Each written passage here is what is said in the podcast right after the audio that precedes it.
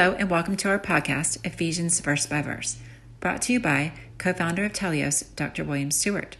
This captivating podcast will not only teach you the book of Ephesians, which tells us so much about Christ and his mission, as well as our Christian walk, but it will teach you how to study the Bible so you can have confidence in what you learn. Episodes will provide key points for each important verse of the book of Ephesians. Thanks for joining us on this exciting biblical journey. Hello, I'm William Stewart co-founder of Teleios. Welcome back to our verse by verse study on the book of Ephesians, written by Paul around 60 AD when he was in house arrest in Rome, back to the church in Ephesus, an important early center of Christianity located on the southwest coast of modern day Turkey. This book uh, is divided into two basic parts. The first half is talks about Christ about and salvation generally, although there are two model prayers by Paul, one of which we are in right now in the second half of Ephesians 1. The second half of the book is on the Christian life. This is a type of division that the Apostle Paul generally uses. We're in a marvelous section on this model prayer where Paul states in verse 15 that because he knew the Ephesians were Christians in their faith and their love. He prayed for them constantly to have three basic characteristics in their Christian life, something we should all pray for others and ourselves. One is knowledge of God's word in verse 17. 18, the hope of our salvation. Otherwise, no matter what we face here on earth, good or bad, our ultimate hope and security is in our eternal life with God. That brings us to verse 19, which is the third characteristic today. And the King James Version says, and that is the exceeding greatness of his power to us-ward who believe, according to the working of his mighty power. okay, so what's this mean? Well, it means that he wants us to know his power. That's a great thing. Often Christians wonder how can we get the power of God? Here Paul says that we should pray for it. He uses a number of words for power. He uses three words for power here dunamis, kratos, and ischus. Dunamis is where we get the word for dynamite. These are all general words for power in the Greek, uh, how it was uh, originally given by the Holy Spirit to the apostles, the language of the New Testament. And they all essentially mean the same thing. And then one word for energy, energeo, where we get the word for energy. So why this repetition? It sounds a little awkward in English, and uh, to use three separate words for power. Uh, if you were making a composition and handing it into a college English class, uh, you probably get a D for, for the repetition. But this is how the Greeks wrote. Uh, they tended not to use adjectives and adverbs as much as we do in English, and they emphasize by repetition oftentimes using different words for the same thing. And that's what Paul was doing here. So he's emphasizing power.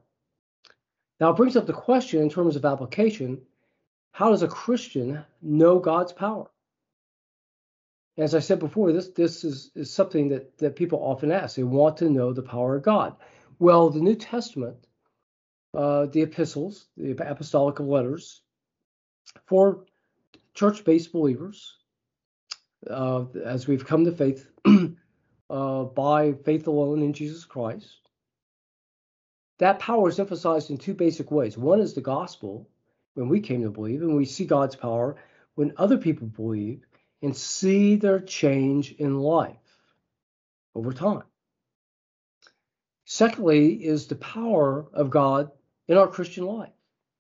This is best described practically in Ephesians 6, verses 13 to 17, on the armor of God verses. I don't want to cover it deeply here, and you can read it for yourself.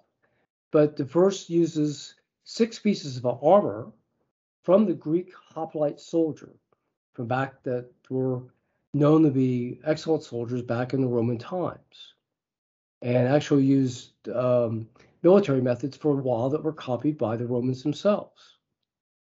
So there are six pieces of armor that describe the power of God. Uh, and this is, it's related to the power of God in verse 10 of Ephesians 6. So there's the shoes of the gospel. Otherwise, when we move forward as soldiers, that's our offensive weapon. The shoes of the gospel, we see experience God's power by sharing it and seeing it work in people's lives, as, as I mentioned before. There's the